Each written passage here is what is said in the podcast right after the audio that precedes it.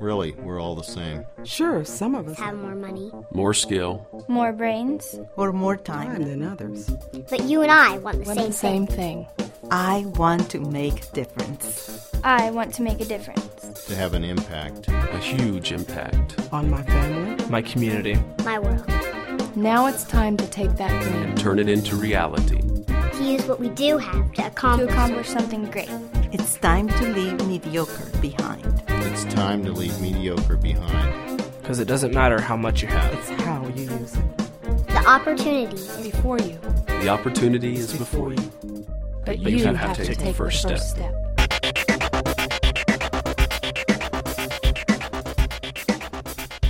Hey, good morning. I'm so glad you guys are here. We're in a series right now called U Times Two.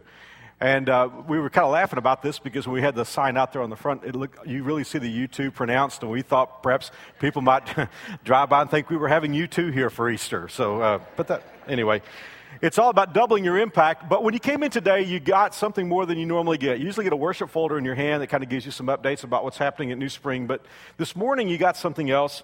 And uh, if you're, if, if you're looking at it right now, you'll notice that there's an additional letter in there. It says us times two. So, heads up, New Springers. If you're a New Springer, I want to talk to you for just a few moments about what this is all about. Uh, because while we're thinking about how to double our impact as individuals, as a church, we're thinking about how we can double our impact. Our, our church has grown explosively in the last, well, for quite a while, but especially in the last 18 months. And along with growth in here, we're also experiencing great growth in kids' world. Kids are just so important to us. Uh, we're going to rule out Easter because Easter's numbers are always large, but right now we're, we're, we're seeing about 3,500 people worship here on a weekend at New Spring. And uh, Dan Kubish, who is our, our kids pastor, was telling me that uh, the week before Easter, this year, just at the 11 o'clock service two weeks ago, we had the identical number of kids that we had in Kids World in three services last year. So we're just we're watching great things happen. That is great. So, uh, as a church, we, we, we're always kind of on the frugal side. I don't know why that is, but it's like we just we want to make sure that we're using all of God's resources to their max before we take another step. So, here at New Spring, we've been going through some transition with our space, and we've converted just about every inch of space that's not worship space to kids space. In fact, uh, two three years ago, we, we converted all of our office space to kids space. And then in this fantastic uh, process from last year, we converted our gym uh, added another floor to it, turned into a 252 theater, just some of the most prime kid space in America. And then we've, we've just taken about any, any space that we had that was used for something else and we turned into kid space. And that's been great, but we certainly have reached the max point. So if you, if you open this little guide, you'll notice that there is a brand new building. It's shaded in blue there. And that building is going to allow us to double our kid space. In fact, if you look at the footprint of it and then compare it to the worship center, you get some idea of just how big this building is going to be. If you look down below, you'll see that all the space is themed. I, I drive away from this campus every weekend and I say to Mary Alice, Don't you wish you could have grown up in this church? I mean, it is phenomenal. It's going to be theme space. Delpor, who is our onboard wizard who creates all the environments for us in this room and in the kids' world, he is just outdoing himself, and, and, and it's just phenomenal what's going to be happening. Uh, right now, I'm wearing a little pin, and I want to just say this. Um, these if you see somebody wearing one of these pins, they're going to know quite a bit about the building. We're hosting something right now that we're calling full access meetings. In fact, I have one almost every night of the week. And the reason for that is I'm limited in time as to how much I can talk to you about this cool building because it's about to get started. We're, we're, God willing, about to break ground on it in May, and we're hoping to have it completed by December. I know that sounds radical, but God is at work and He's moving quickly, and I need you to move fast with me. But obviously, I can't, I can't stay up on stage and talk about this all the time because we have more important things that we need to talk about. So I've created some full access meetings where I'll be there. Uh, our executive pastor is overseeing the building process. Dan Kubish, our kids pastor, will be there. The three of us will talk to you about what it's all about. And if you see somebody with one of these pins, they've been to a full access meeting. And, and right now, you know, there have only been a few of these, but there'll actually be hundreds of new springers wearing these pins before the next few weeks are out. So if you can't be at one of those, if you see somebody wearing a pin, just grab them by the arm or the hair or something and say, hey, tell me what it's like. Tell me what they covered. If you would like to be part of a full access meeting, there's still a few slots left. You can get online, sign up, be part of that. And uh, we're, we're just so totally pumped about the opportunities that God is going to present for us. Uh, parents, if you could just go back to this one more time, you'll notice that not only we're building, if I don't know how tight the camera can get on this, but not only are we building this new building, we're also, we're also retrofitting some of our existing space. And for moms and dads who have to, you know, bring kids in, you're going to love this. In the area right behind where I'm standing straight back, we're going to create a new entry point in which you can actually drive in a covered environment and, you know, dads, this is your chance to be gallant, to actually drop the family off right at a check in point so that we, and again, I, I, forgive me for breaking the sentence, but parents, we feel so guilty sometimes because we realize all the hoops you have to jump through to get in, check your kids in, get them ready. We're going to, we're going to streamline that process, create new, new coffee areas and all kinds of cool things. But if, if you want to know more about it, grab somebody who's been to full access, ask them, or again, there are a few spots left if you want to be part of it. One more thing on the back, there's a sample card, a sample response card, because on May 16th and 17th, we're receiving a very special offering. We, we, want to be up and running by that time. And so, for the, and by the way, if you're not a new springer, please don't feel any pressure here. I'm talking to new springers, people who really love what God is doing here. I'm going to ask all of us to step up to the plate and get involved and bring an offering, special offering that day to help us get started. I know in my family, we're also praying about a, a commitment that we're going to make for a year, the next 12 months while this is going up. Because, guys, I got to tell you something. I love investing in what God is doing. You know, I invested a lot in God's work last year. I didn't lose a penny, you know. Uh, in 2008 was a good investment year for me uh, because so much of it was invested in what God was doing. So I want to encourage you to think about that and pray about that. And now, let's head into the message. Our, our, our theme is doubling our impact. And my prayer is that all of us have a desire to do that. I believe that God made every one of us with a craving to make a difference in the world. And that is what God desires from us, and I believe it's something that all of us want. But my question for us is how much of an impact do we feel like we're making right now? If you're, if you're here this morning and you just really are, are, are hungering for this, I want to encourage you to do something. I want to encourage you to take notes this morning. I've created a U times 2 journal, and I know that many of you have got this.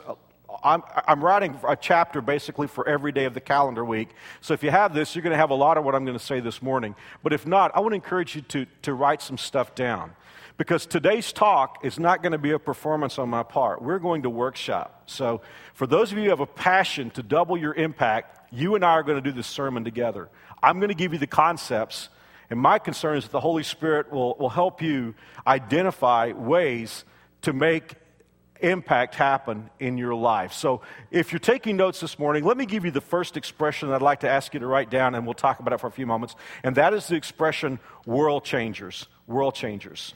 God is looking for world changers. This world is looking for world changers.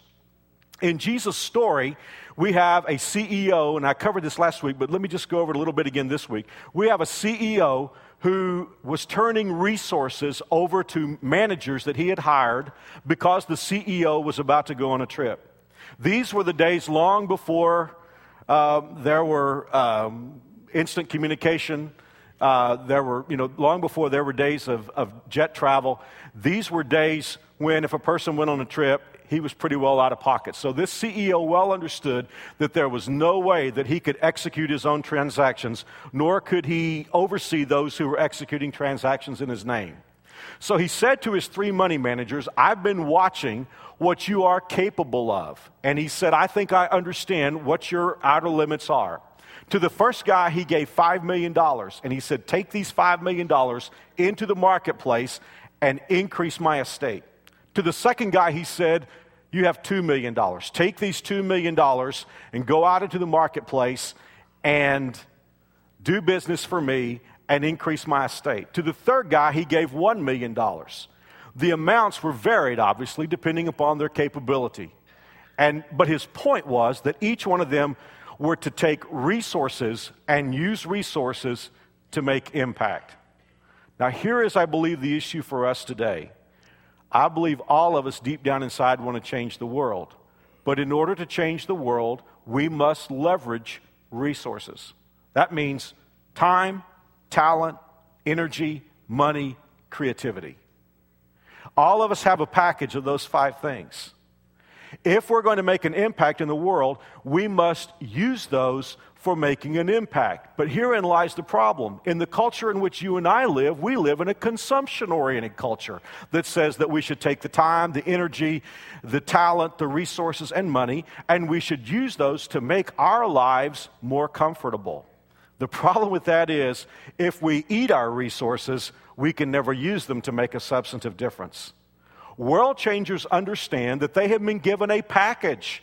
They have been given a package of resources, and they must leverage those or use those if they're really going to make a difference. Last weekend, I closed my talk by asking you to think about the person or people in your life who had impacted you. Not just people who were there, but people whose lives actually made a difference in your life. And I thought to myself when I got through, I know how things are, that there might be someone who would walk away and say, Mark, really, nobody in my life made an impact. But when I was driving away from the campus, the thought came to me. I thought that no matter who you are, somebody made an impact in your life. The very fact that you are here means that somewhere back in your history, there was a woman who carried you in her body for nine months. You may like her, you may not like her, but I'll guarantee you, if she hadn't been there, you wouldn't be here. She wore clothes that were probably not her favorite fashion statement. She left behind foods that might have been her favorites. She probably, probably even didn't get to make trips to one at the end of her pregnancy that she wanted to make. Somebody cared enough about you that she carried you in her body for nine months. Do you see what I'm talking about? You mu- if you want to make an impact, you must leverage resources. There is a de- direct connection between your talent, your time, your money, your energy, your creativity. There is a direct line between that package and any impact that you and I make in our life. Without resources, forget about impact. There is no impact. We have an expression, guys, we have a cultural expression for an attempt to make a difference without using resources. We call it good intentions. And as someone has well said, the road to hell is paved with good intentions. Until I put some, until I put some resources at play, I'm not going to make any impact. Wow, that's where we need to start this morning because world changers understand that. We have to ask the question Am I living to consume or am I living to make a difference? Listen to what the Bible says in 1 Corinthians 10, verse 24. We want to live well. And the Bible's not indicating there's anything wrong with that. We want to live well. Is that true? Yeah. I want to live in a nice house. I want to drive a nice car. I want to wear nice clothes. I want to take nice vacations.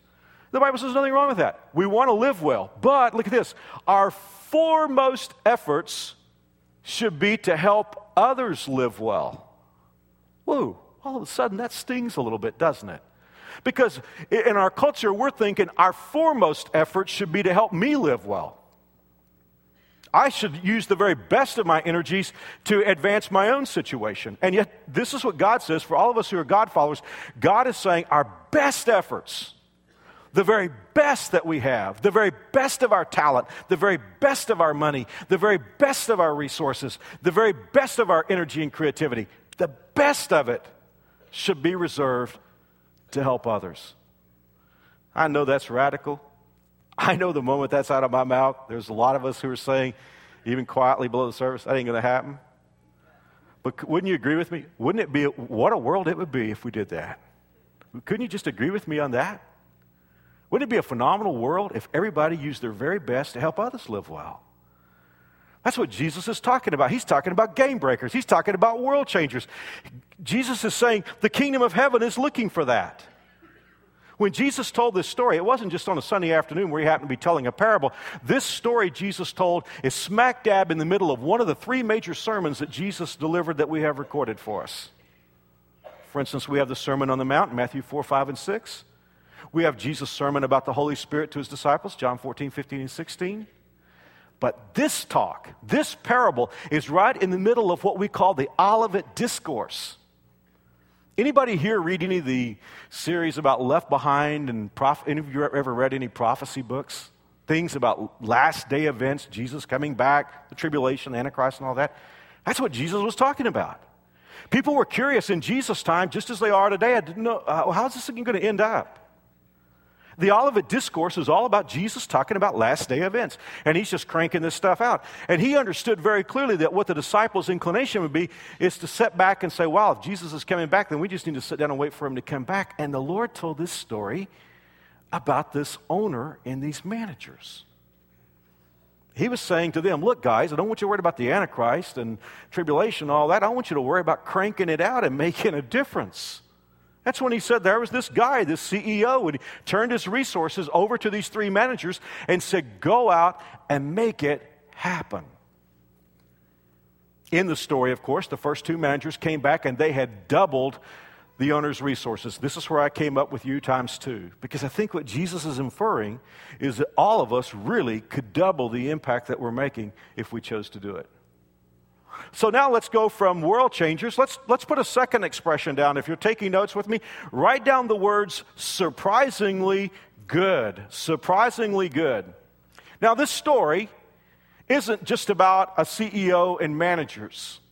Think with me for a moment. Jesus talking about the owner leaving, he was only hours away from being arrested. He was about to leave. The guys that were being left behind as stewards, they were Jesus' followers. And by the way, that unfolds to you and me today. These managers who are left here with resources, that's you and me. Some of us are here with five, you know, some of us are five talent people. And I've met some of you. You guys are, man, you just, you know, the, you're five, you, like the guy that the owner left with $5 million. That's who you are. You just make stuff happen. You have this incredible talent base. You have great intellect. You have great people skills. And you have, you have potential to change the world. You're five talent people. I'm not one. I'm probably more of a two talent guy. Um, I, I in, in my role, I'm a pastor and a communicator. I think about some guys who are five talent guys, and I can feel, you know, I look at somebody like Bill Hybels or, or Andy Stanley, and, and, and on their worst day of communicating, I can't rise to their level on my best day. So I'm sort of a two talent person. There might even be somebody here, and you think, Mark, I'm sort of a one talent person. I'm, I, I don't really have a lot of skills or whatever. But here's the thing that I want us all to see God is not going to judge us on our talent base. God is going to evaluate us based on what we did with what we were given. The wonderful thing about these first two managers is that they were surprisingly good. I don't know how much you made on your investments last year. 100% would probably not be very likely in 2008, right? I mean, if you made 10% on your money last year, you're fun, you're, you just ought to hug your money manager, okay? Whoever, that, whoever, whoever he sure was. If you didn't lose money last year, that's a good thing. 10% would have been phenomenal. 50% would have been no, it would have been something to put in the, in the, in the newspaper. But 100%. The guy who got 5 million came back and said, I have 10 million. The guy who got 2 million came back and said, I have 4 million. Both of these guys were surprisingly good. They were surprisingly good. What is it that makes somebody surprisingly good? Because that's what I want to be. I may not be able to bring back 10, 10 talents, but if I could bring back four, that would be, that's what I, I want to double my impact. How does a person become surprisingly good? Well, I don't, I don't want to appeal to the NFL, but I, am, I love football. I love NFL football. Anybody else here like football like I do? All right, guys. Yeah. Uh, I got to tell you, one of my favorite channels is the NFL channel. I love the NFL channel. I've been looking for it all my life. NFL football, 365 days a year. See, I'm more interested in what's going on in the offseason in NFL football than I am anything else. And all of you guys and ladies who love NFL football like I do, what is coming up this month? The draft. Yeah, I love the draft. The draft is so cool. The draft is all about the future, the draft is all about hope. What, what happens in the NFL draft, in case you live in the real world, uh, what happens in the NFL draft is all the NFL football teams get to select in a round robin fashion the top players that come out of college. And of course, your, your, your prime pick is your first round pick. Each of the teams get to select a first round pick. Now, the first round pick is, is something that teams labor over long and hard because they want to find the very best player available at that point. Who has the most talent, the best speed, who can bench, bench press the most, who has the best statistics in college, who fits in best with it. They want to find the very best pick they can find. And they have great expectations in a first round draft pick. And then, of course, the rounds go, you know, the, rounds go down each time as the teams select. And then there's what you call free agents. These are players that nobody drafts. They just didn't, that teams didn't think they were good enough to go in the draft, but maybe a team will sign them up as a free agent in the hopes they can come in and work out with the team, and who knows, maybe they'll stick. That's how it works. there is a term for a player who is drafted in a high round who never produces. We call that person a draft what? Bust. Yeah, I heard a few of you say that. A draft bust. Oh my goodness. We had great expectations of this player.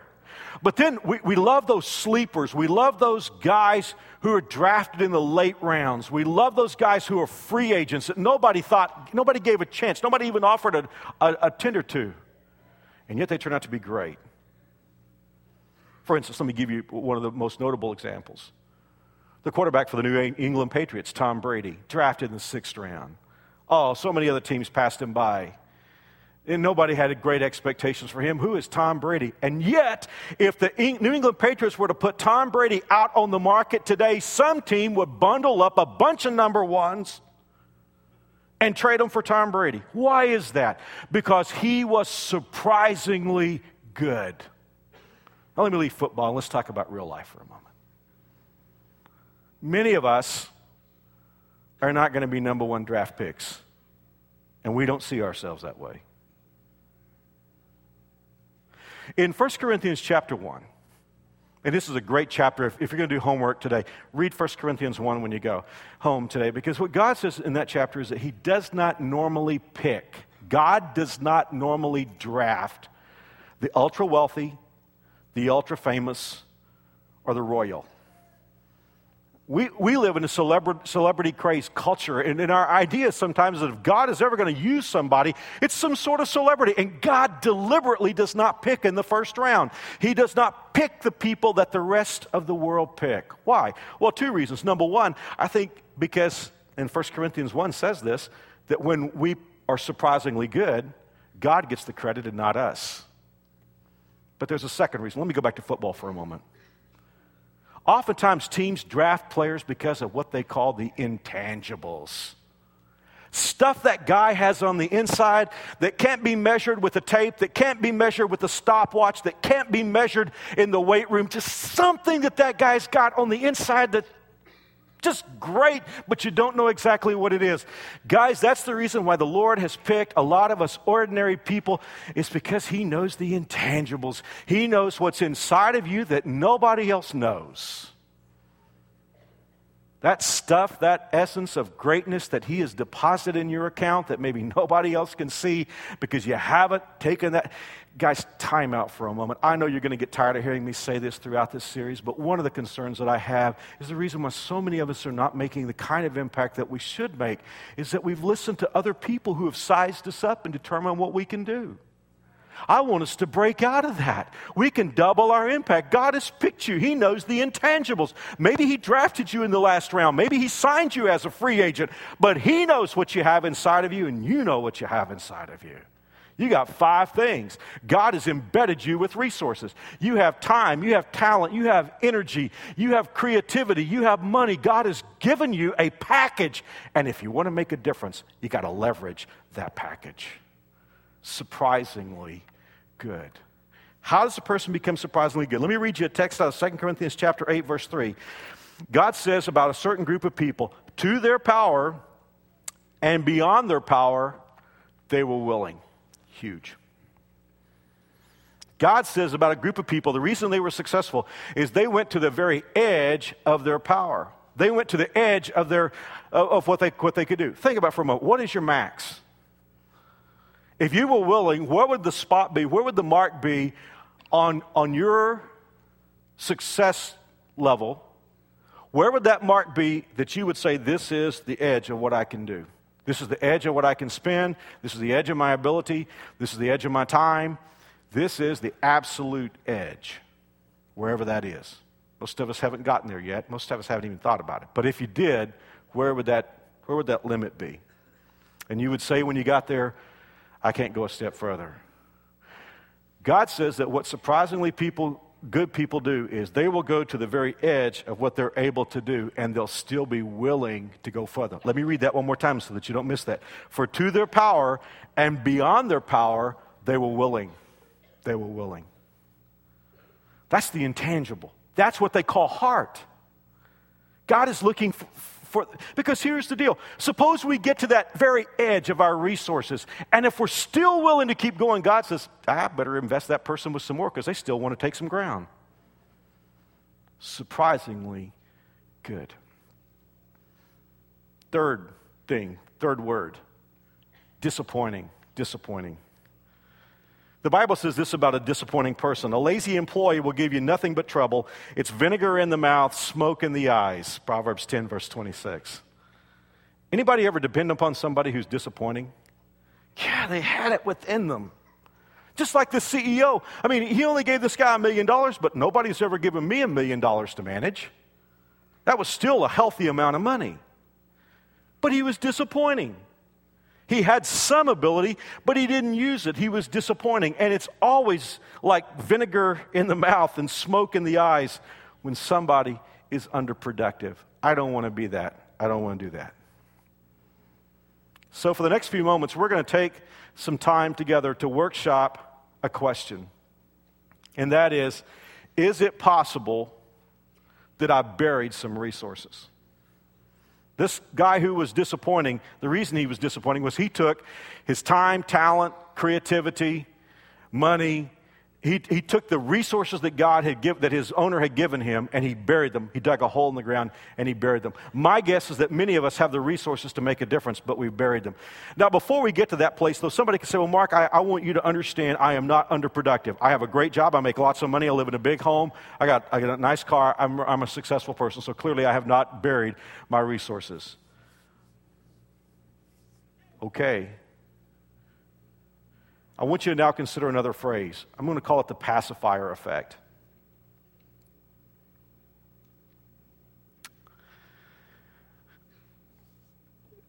It is the nature of young people, and it has been for all generations, to want to change the world.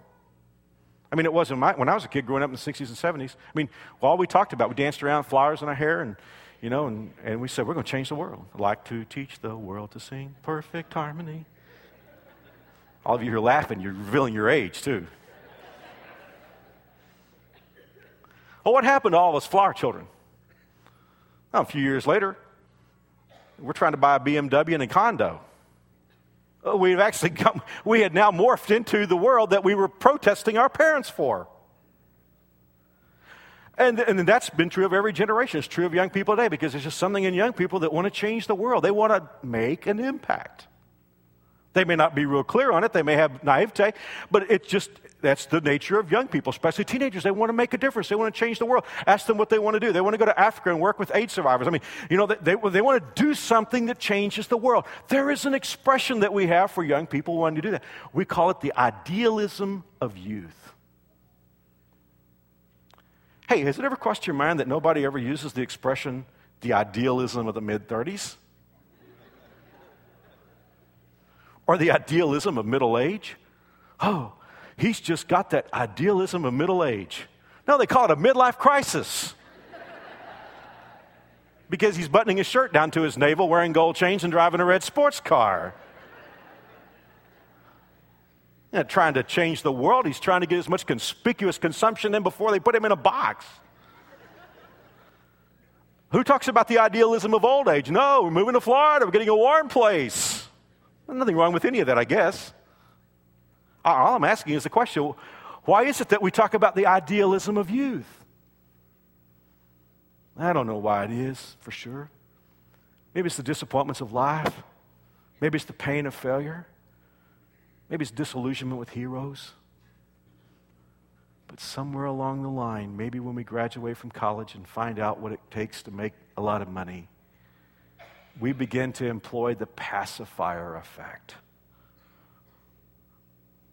Substitutes that craving that we had to make a difference. God put that there. When, when we have that feeling of wanting to make a difference, we're syncing up with the design of our Creator. But then when that doesn't happen the way we want to, or we're disappointed or disillusioned or hurt, we start accepting substitutes. Maybe it's money, or maybe it's possessions, or maybe it's the accolades of our peers. And all of you moms and dads who have babies or small kids who are still using a pacifier, you understand the very nature of a pacifier. It keeps your kid busy, but there are no nutrients. And for all of us who've accepted the pacifier effect, and we say, I've buried my talents, I've got money, I've got, a, I've got possessions, I'm a success. Are you sure? It just could be that you got stuff that's keeping you busy, but it's not, it's not giving you meaning for who you really are.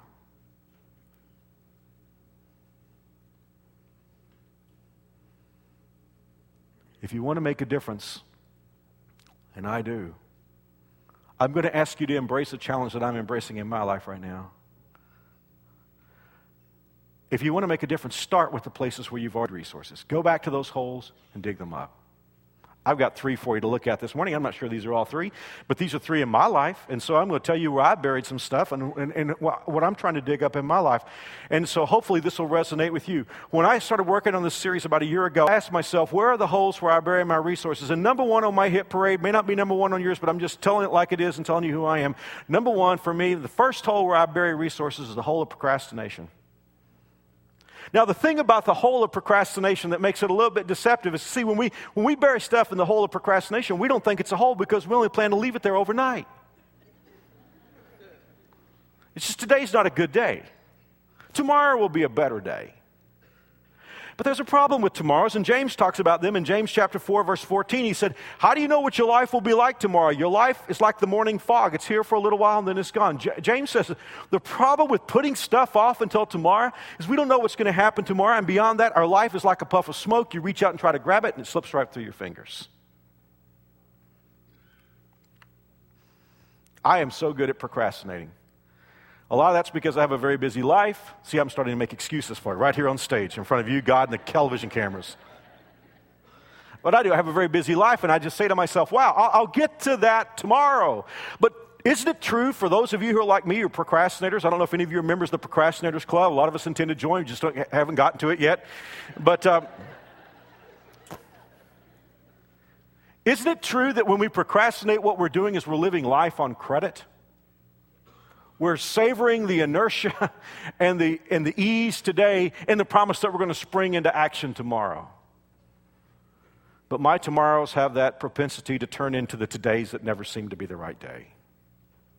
So, why do we procrastinate? Let's work through this real quickly. My guess, there's as many reasons for procrastinating as there are people here today, but I came up with four.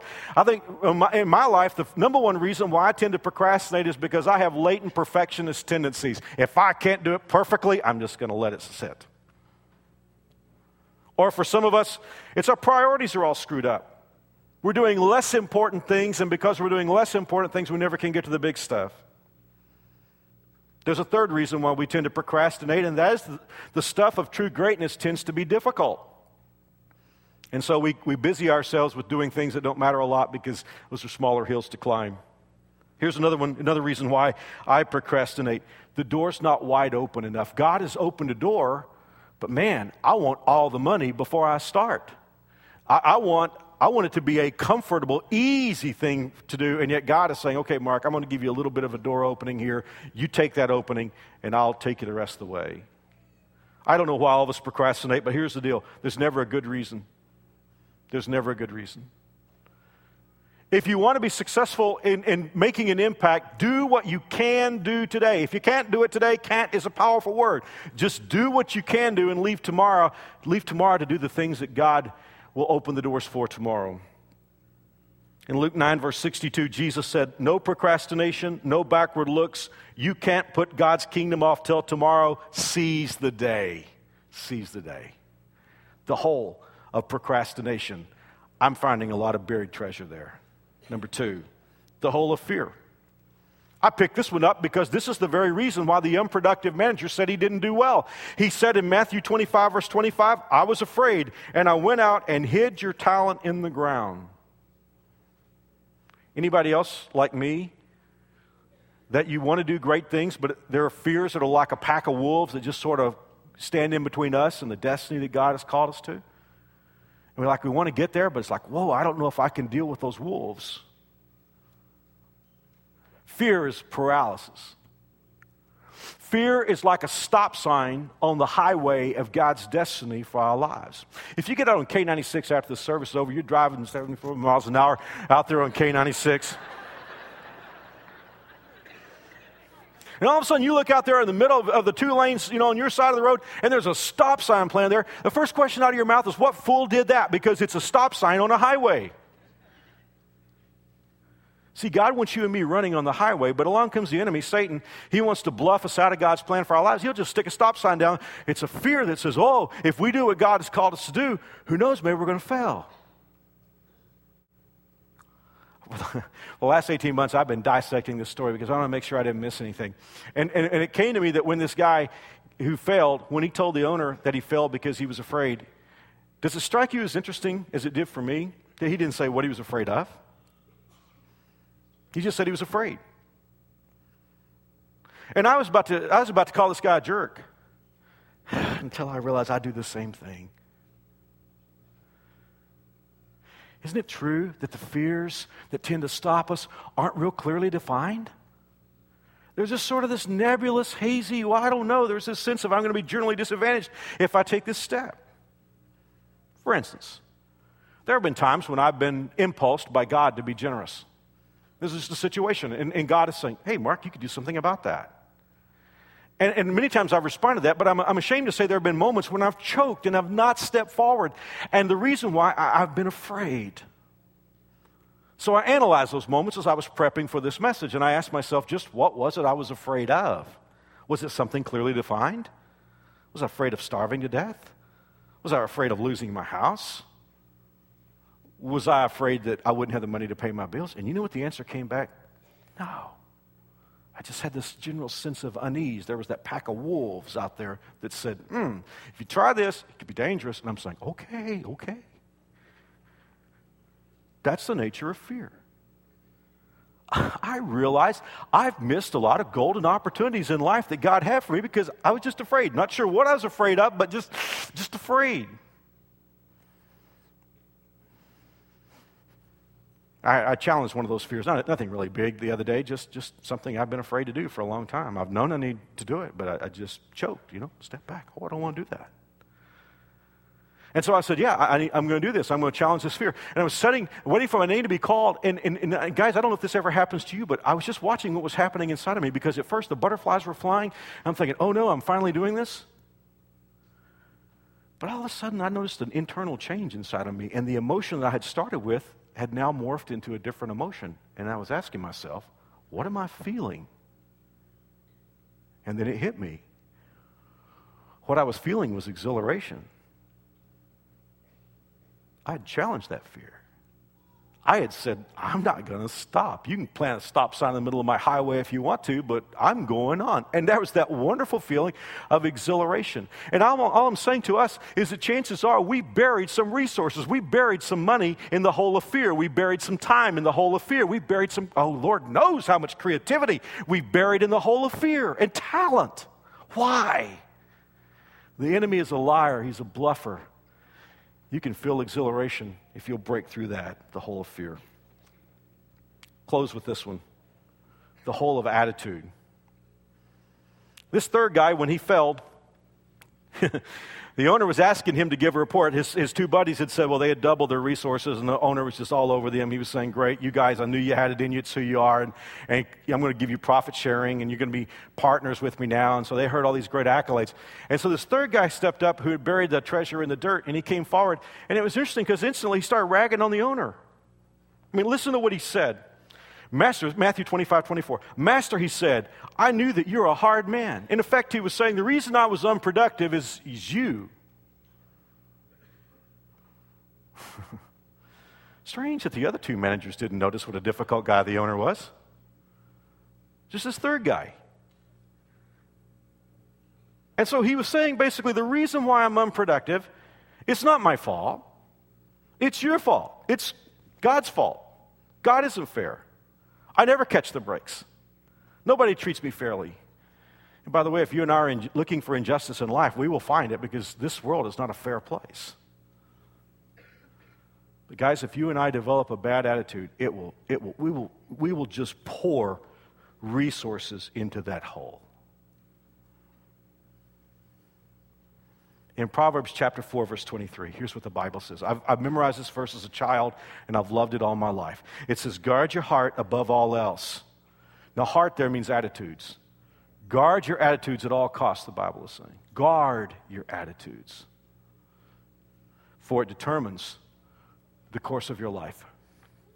The actual Hebrew there is talking about a well. And the way the Bible sees your attitudes and my attitudes, it sees them in the metaphor of a well that we would drink from, our family would drink from. And, and what, what the writer of Proverbs is saying is look, if you had a well that you got your life saving water out of, you wouldn't let somebody come dump poison into that well. You be careful. You would guard that well because out of that well is your ability to live. And that is what the Bible is saying about your attitudes and my attitudes. God is saying, look, guard your attitudes. I have to do that in my life. And I don't know what you think of me for saying this, but I don't let critical people close to me. I don't let you know, if people are always gossiping, criti- criticism, fault finding, negative, always the world is against me, the world's, and if they start trying to dump all the all the bad stuff on me and tell me all their negativity and things, I just don't let that happen. I figure that if somebody dumps garbage on me, they must think I'm a garbage can. Somehow I must have communicated that's what I am. I don't let them close. Because you know what I've discovered? If I'm around somebody who is fault finding and negative and mean spirited and critical, and most of all, if I'm around somebody who's got a bad attitude and they're telling me how bad the boss is and how bad the teachers are and how bad the law enforcement are and how everybody has it against them, what I've discovered is if I'm around that, it will get into my groundwater. And before long, I'll be saying those kinds of things. And I'll bury precious resources down a black hole. I know today has been kind of a challenge for us, but my goal has been to say to all of us the very resources that we need to change the world are probably in our backyard in a wholesome place. Dig them up, dig it up. Go out that hole of procrastination and say, That's it. I'm doing it today, not tomorrow, today. I mean, go out that hole of fear and say, I've seen enough stop signs in the middle of my highway. I'm through with them. I mean, go out to that hole of attitude and saying, Yeah, it's an unfair place, but God is God and He's coming back and I want to be part of what He's doing in the world. And my guess is you'll find a wealth of resources, just like I'm finding in those holes in my life. Let's pray. Father, thank you for letting us be here today and for what your Holy Spirit is teaching us on the road to doubling our impact. Help me, Father, for you know how flawed I am. Help us as a group to have the idealism of youth because you want to do great things with us. May all of us be surprisingly good. In Jesus' name, amen. Guys, just another minute here. Every weekend, I always give people a chance. If you haven't prayed to receive Christ, I, I give people a chance to do that. And let me tell you why. Earlier today, I talked about procrastination. You know what I've seen in 32 years of pastoring? I've seen people who intended to accept Christ but they put it off. And I've seen, and not to scare anyone, but I have seen some people put it off too late. And my goal is that you would never do that. If you've never invited Christ into your life, you should do it today. There's no reason to wait. Because the, the work, what, what's necessary for you to get into heaven has been done for you. It's like someone who pays your check at a restaurant. And the server comes around and says, You have friends over there, and they, they wanted to pay your check for you. That's the story of the Bible. All the sins that we've ever committed and we should go to hell for. God comes along and says, Somebody loved you very much. His name was Jesus, and he's already paid the check for you. All you and I have to do is to receive. Why would anybody wait an extra minute on that? All over the Bible, it just has one word believe, believe, believe, believe, believe. Believe in the Lord Jesus Christ and you'll be saved. John, uh, uh, Acts 16 31. If you believe in your heart God raised him from the dead, you'll be saved. Romans 10 9. Whoever believes will have everlasting life, John 3 16. Over and over and over believes. God doesn't say do in order to have everlasting life, He says believe. It's a gift. And all God wants you to do is believe that Jesus died in your place, that he arose from the grave, and that if you commit your life to him, that God will do a miracle in your life. You won't be able to understand it all. I've been a believer since I was eight years old. I still don't understand it all, but I know he's there. And if you've never prayed to receive him, I'm going to give you a chance. Please don't put it off another minute. Let's do it together right now. I'm going to pray, and you can pray with me. Lord Jesus, I believe you died for me. I believe you arose from the grave. I do believe. Would you forgive me, save me, and make me God's child? In Jesus' name, amen. Guys, we've prepared a gift for you. If you, do, if you pray with me, I know that happens so quickly. If you pray with me, if you will, would you take your worship folder? It's detachable. If you would just take the part of that folder where it has, a place for your name and address, and also uh, this little blue field here. If you just pray with me to receive Christ and you'd like me to mail this to you, just put your name and address on there. Check the box that says you prayed to receive Christ. I'll send it to you. I know we're crowded, but if you have just a few extra minutes and you'd like to take this with you today, right through those middle doors and beyond, there are two zones called guest services and New Spring Store. If you got just a few minutes, you have this card, you pray with me to receive Christ, just take it back there to one of those two locations. They're not going to ask you any questions or anything. Just say, I prayed with Mark and they'll give this to you. You take it home with you today.